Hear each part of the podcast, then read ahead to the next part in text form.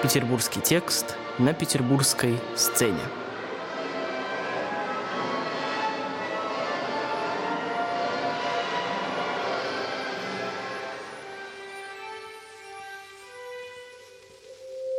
Доброе утро, добрый день, добрый вечер, в зависимости от того, в какое время суток и в какой точке мира вы нас слушаете. Меня зовут Кирилл Девоченко. У нас сегодня пилотный, как принято говорить, выпуск рубрики под условным названием «Петербургский текст на петербургской сцене».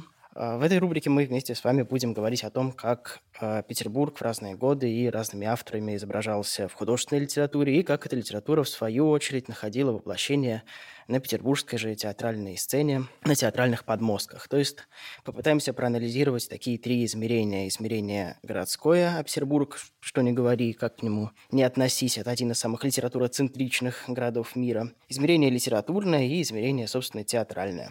Говорить будем о спектаклях как уже ушедших со сцены, так и о тех, которые по сей день остаются в репертуарах петербургских театров и не сходят со сцены по сей день.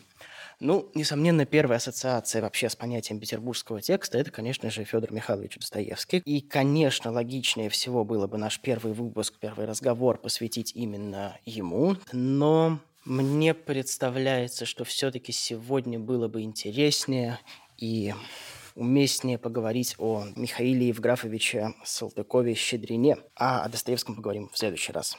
Если говорить о петербургских текстах Салтыкова-Щедрина, то, наверное, самый петербургский, э, самый важный из них и мой самый любимый – это малоизвестный роман, э, роман подзабытый, роман, по-моему, незаслуженно недооцененный читателем. Это роман под названием «Дневник провинциала в Петербурге».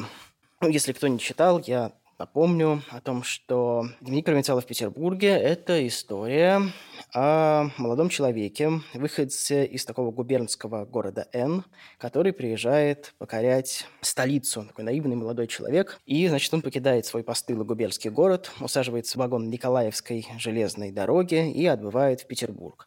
Он, в общем, не знает, с какой целью он даже едет в столицу, затем, чтобы начать новую жизнь, затем, чтобы что-то, на что-то для себя пролить свет, что-то для себя прояснить, с какой-то мифической концессией, за которой едут многие его друзья, знакомые. Может быть, просто инстинктивно, без особых на то причин, как это делают многие провинциалы. Ну, в Петербург, в Петербург, этим все сказано. Эта фраза, вот, значит, она таким рефреном проходит через весь текст, через весь роман. В Петербург, в Петербург, этим все сказано. Зачем я еду в Петербург? Просто в Петербург. Но проблема в том, что путешествие по петербургским салонам, по ресторациям, по гостиницам, по театрам, оно на деле оборачивается для героя очень трагической истории, истории сошествия с ума – потому что Петербург, конкретно в этом тексте Салтыкова-Щедрина, да и, в общем, во многих других текстах, вообще литературный Петербург, это, конечно, такое город-чудовище, город-моллюск, город-паук, э, как пелось в одной оперетте по мотивам Достоевского, но об этом в следующий раз. Да, Петербург способен переживать, уничтожить, стереть порошок, довести до безумия любого и маленькому человеку из губернского города Н – Ему, конечно же, уготована участь Поприщина, Германа, Мышкина, многих литературных героев, которых перемалывал Петербург. Заключительной точкой его столичного вояжа, его загула становится «Желтый дом». Герой сходит с ума и заканчивает свои дни в доме для умалишенных, где, собственно, и пишет значит, свои, свои записки сумасшедшего, которые составляют этот роман.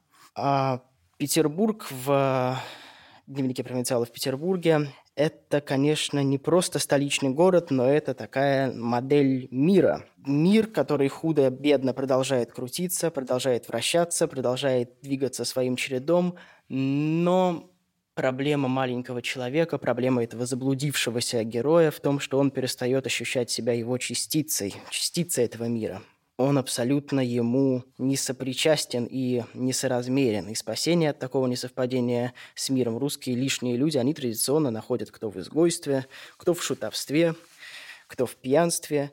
И, разумеется, герою герою Салтыкова-Щедрина, увы, заказан путь такого Венечки Ерофеева в XIX веке. Каждый день он пьет, он с утра до ночи проводит в ресторане Палкин, в обществе каких-то балерин, каких-то непонятных людей. И эти возлияния, к сожалению, как бы он там себя не утешал, они не могут стать способом протеста, способом борьбы с этим жестоким миром. Они-то и оборачиваются для него кошмаром, они-то и доводят до, до смирительной рубашки. Что касается дневника в провинциалах в Петербурге на театральной сцене. Я знаю только один спектакль. Этот спектакль по личным причинам очень, очень для меня важен. Это моноспектакль. Моноспектакль, поставленный в 1997 году режиссером Григорием Козловым на малой сцене Театра юных зрителей имени Брянцева. Моноспектакль, в котором главную, единственную роль играл мой отец, Алексей Девоченко. Я этот спектакль видел очень много раз, кажется, что около десяти, на самых разных площадках, потому что «Дневник провинциала» в Петербурге, в Петербурге он значит, менял свое место жительства много раз. Папа его играл и в мастерской Григория Козлова, и в интерьерном театре, что у нас на Невском проспекте находится, и в Московском театре «Модерн», и на малой сцене МХТ имени Чехова в Москве, и тоже и в Гоголь-центре Кирилла Серебренникова. И сейчас, по прошествии нескольких лет, когда этот спектакль в силу различных обстоятельств уже не удастся посмотреть вживую, можно увидеть только в записи, и то в записи не очень качественно. Я все чаще ловлю себя на мысли, что этот спектакль действительно удивительный, ни на что не похожий. Он был неотделим от, от действительно от самого города, да и от папиной жизни и судьбы, в принципе, тоже был неотделим. Довольно тяжело, насколько я знаю, рождался этот спектакль, рождался мучительно, не сразу он получился.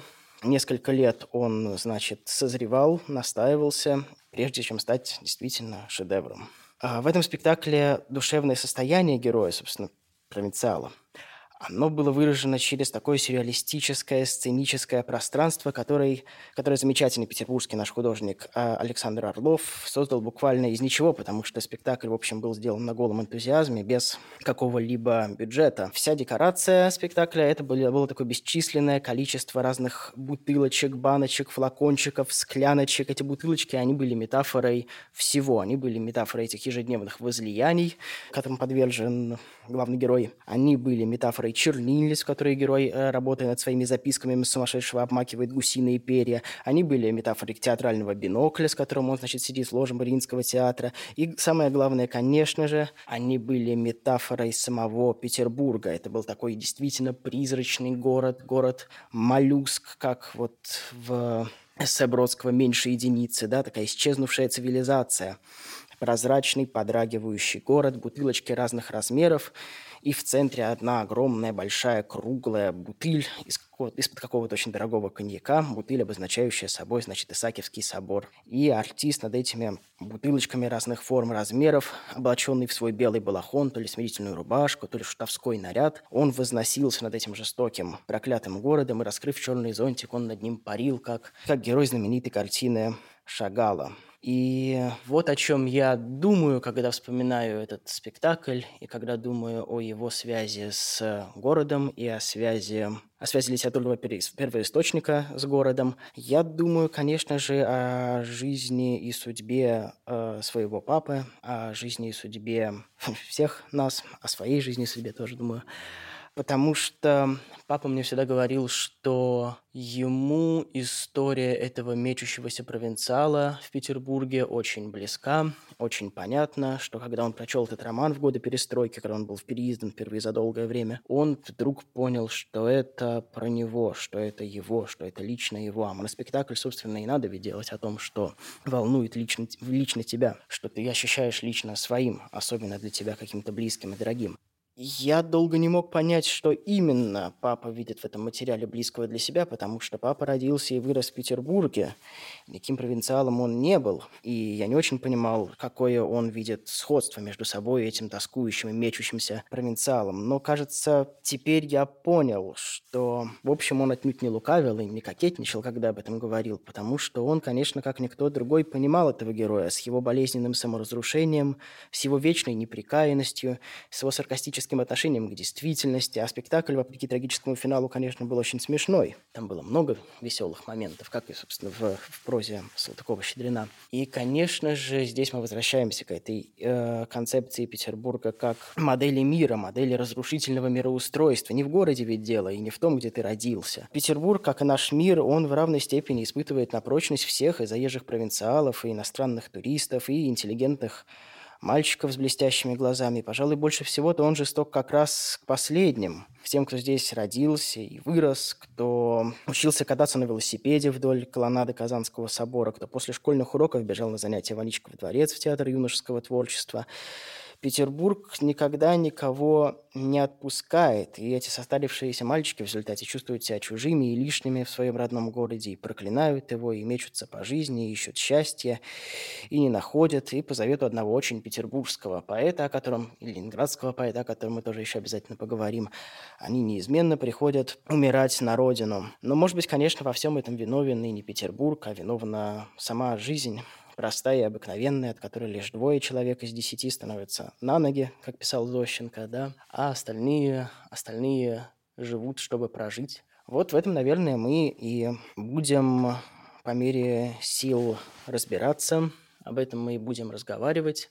А поможет нам в этом Григорий Михайлович Козлов, режиссер этого замечательного спектакля и художественный руководитель театра «Мастерская». Поговорили с ним об истории создания спектакля, о том, как он рос и развивался с годами, о секрете его долголетия и, конечно же, о личных наших отношениях с городом и о том, а чувствуем ли мы сами, уроженцы Петербурга, себя в нем заезжими, неприкаянными, одинокими провинциалами. Григорий Михайлович, здравствуйте. Здравствуйте. А вы помните, как вы узнали вообще про роман Салтыкова-Щедрина? Как произошло ваше знакомство с этим материалом? Я говорю, Леша делал это с другим режиссером. Режиссер уехал. Он меня пригласил. Играли в театральной библиотеке. Висела веревка, там грязное белье. И он стоял на месте, говорил текст очень хорошо, как всегда. Но там не было ни развития, ничего. Угу. Я говорю, Леха, давай я тебе помогу, чтобы было распределение, а он должен в доме актера играть как творческий вечер. Давай я тебе помогу, чтобы ты распределился, чтобы не орал везде, не, не угу. на таланте, а сделаем действие, жизнь. И мы встали в СТД и начали делать. Э, я Лехе говорю, ну за три дня ничего не получится. Там придумались бутылочки, перья. И мы вот полтора месяца репетировали и сделали из этого очень красивый спектакль. Вот из бутылок карта города. А кто, кстати, придумал этот замечательный образ города из бутылок? Сначала я предложил, а потом Орлов посмотрел, говорит, мало бутылок, надо на всю сцену бутылки. Угу. И я подумал, о, хорошо, главное, это бутылки и перья. Конечно. Вот, у меня вот как бы творчество, которое растет из алкоголя. И дальше вот э, пошло, вот мы родилась как образ карта города. Сандротов Станогов принес большую бутылку, которая была у нас из Саки. Да. Вот. И мы очень весело работали. Мы уже с Лешей понимали друг друга. Ну, птичий язык, как бы, посмотри сюда и говори этот текст сюда. Он хохочет наши друзья не понимают, вот, что он хохочет. Он говорит, а потом я в другую сторону посмотрю и буду я хочу. Потом он начинает делать, что хохочет все. Когда у нас сцена была весь день, и она в нашем распоряжении. У вас не было противоречий, споров, потому что я знаю, что по воспоминаниям Алексея Валерьевича вы иногда там да, могли поспорить здесь, на... Нет, здесь мы очень уже, мы уже знали друг mm-hmm. друга, понимаешь? Если он что-то не понимал, я не орал на него, ничего. Я, я понимал, что он не пижонит, а просто он не понимает. Ему надо найти логику, почему он говорит эти слова. Вот. А мы искали вместе вот ту логику, обычно вот в спектакле очень много пустых мест. И у меня очень редко есть пустые места в спектакле, и мы всегда доходим. А Леша в этом плане вообще был. И мы сделали не сразу же, он у нас получился. Вот мы не могли темпоритм найти. Начинал сильно – до финала не хватало развития мысли. Понимаешь, зритель уставал.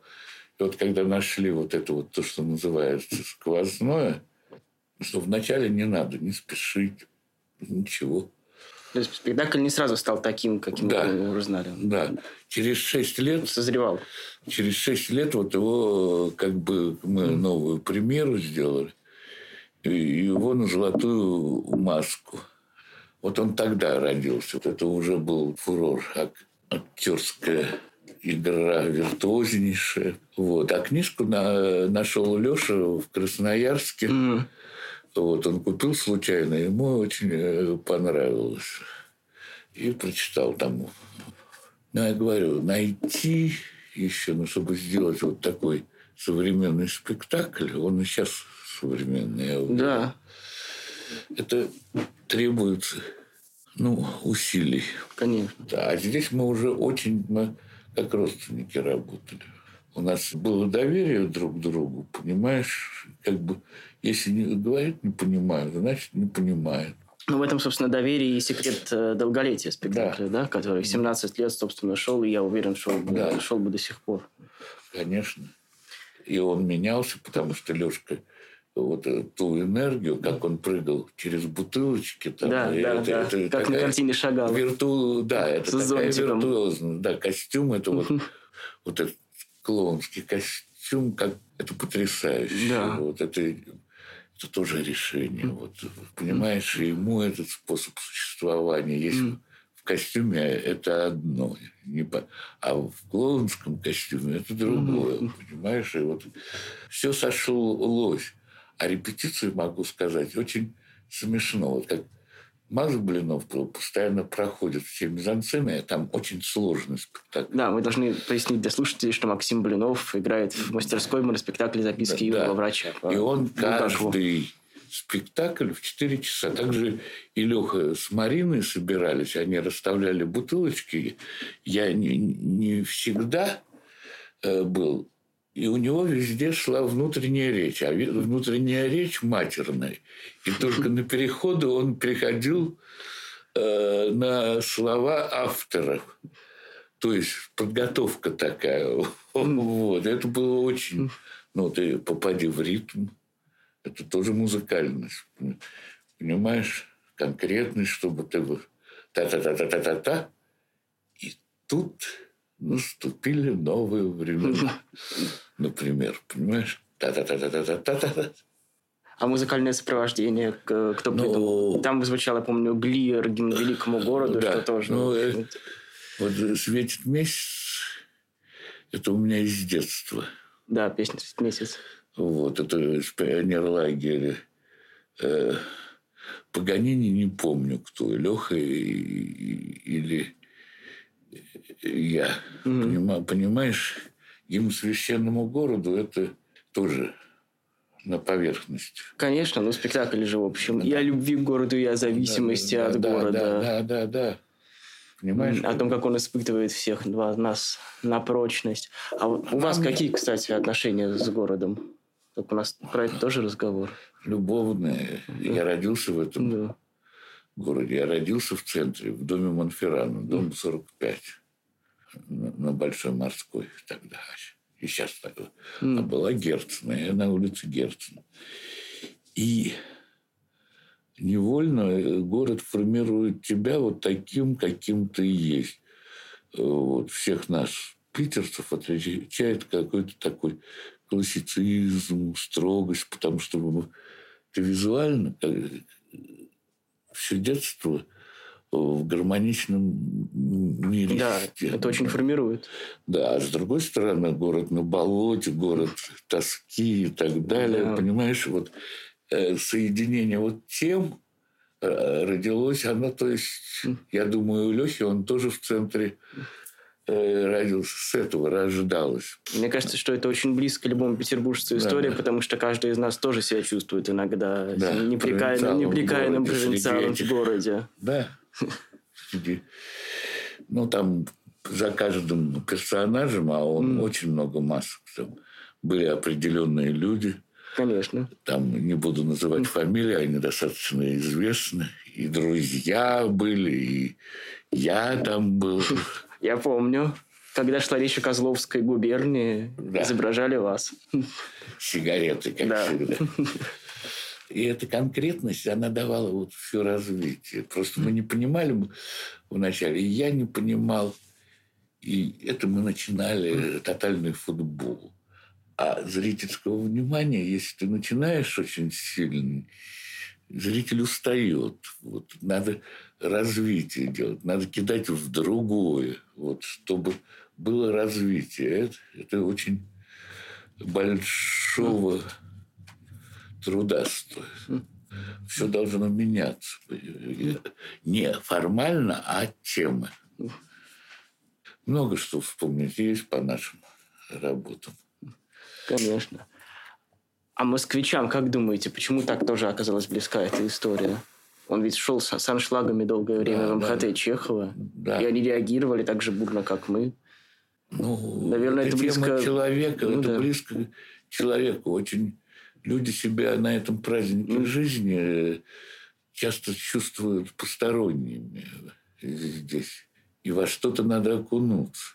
Вот этот человек окунулся, он не мог от пошлости мира, он тянулся за рюмкой. Не от того, что хочу, а потом организм давал это. И каждый раз, начиная сначала, все, ну, встреча с какими-то новыми препятствиями. И по спирали это все закручивалось до сумасшедшего дома.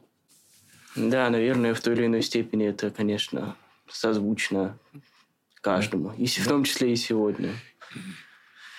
Естественно, это тема человеческая, когда ты э, приходишь, например, на какую-нибудь тусовку, и ты себя чувствуешь. Сейчас я вообще не хожу никуда. Ну, да. Вот я чувствую комфортно в театре. И то есть какие-то проблемы, которые меня ломают. Конечно. Вот. На этом человек как бы строится. Вот наш друг э, Митя Бульба. Да, замечательный петербургский а, артист. Он да. мог на природе не пить, удить рыбу, все, как только заходил в театр. Да, Ему да. тут же хотелось... Ему там было тяжело. Тяжело с его чистотой там, и так далее. И он сразу стянулся. А, это и друг наш, Лешин, вообще самый близкий да. друг. И мой он меня первый, кто стал Михалыч звать. Очень много было, э, тратилось сил, и, и не замечали. Потом заметили, что это был большой артист, а уже организм трансформировался. Да. Если у Леши был бойцовский характер, но он не боец был, понимаешь? Да. Ну, герой Салтыкова Щедрина не боец. Да. А Леша постоянно творил. Он много очень спектаклей сделал. Вот, много хороших. Это мягко говоря. Так, интеллигентненько. Это правда. Спасибо большое. Спасибо. Спасибо. Кирюш. Это был Григорий Михайлович Козлов.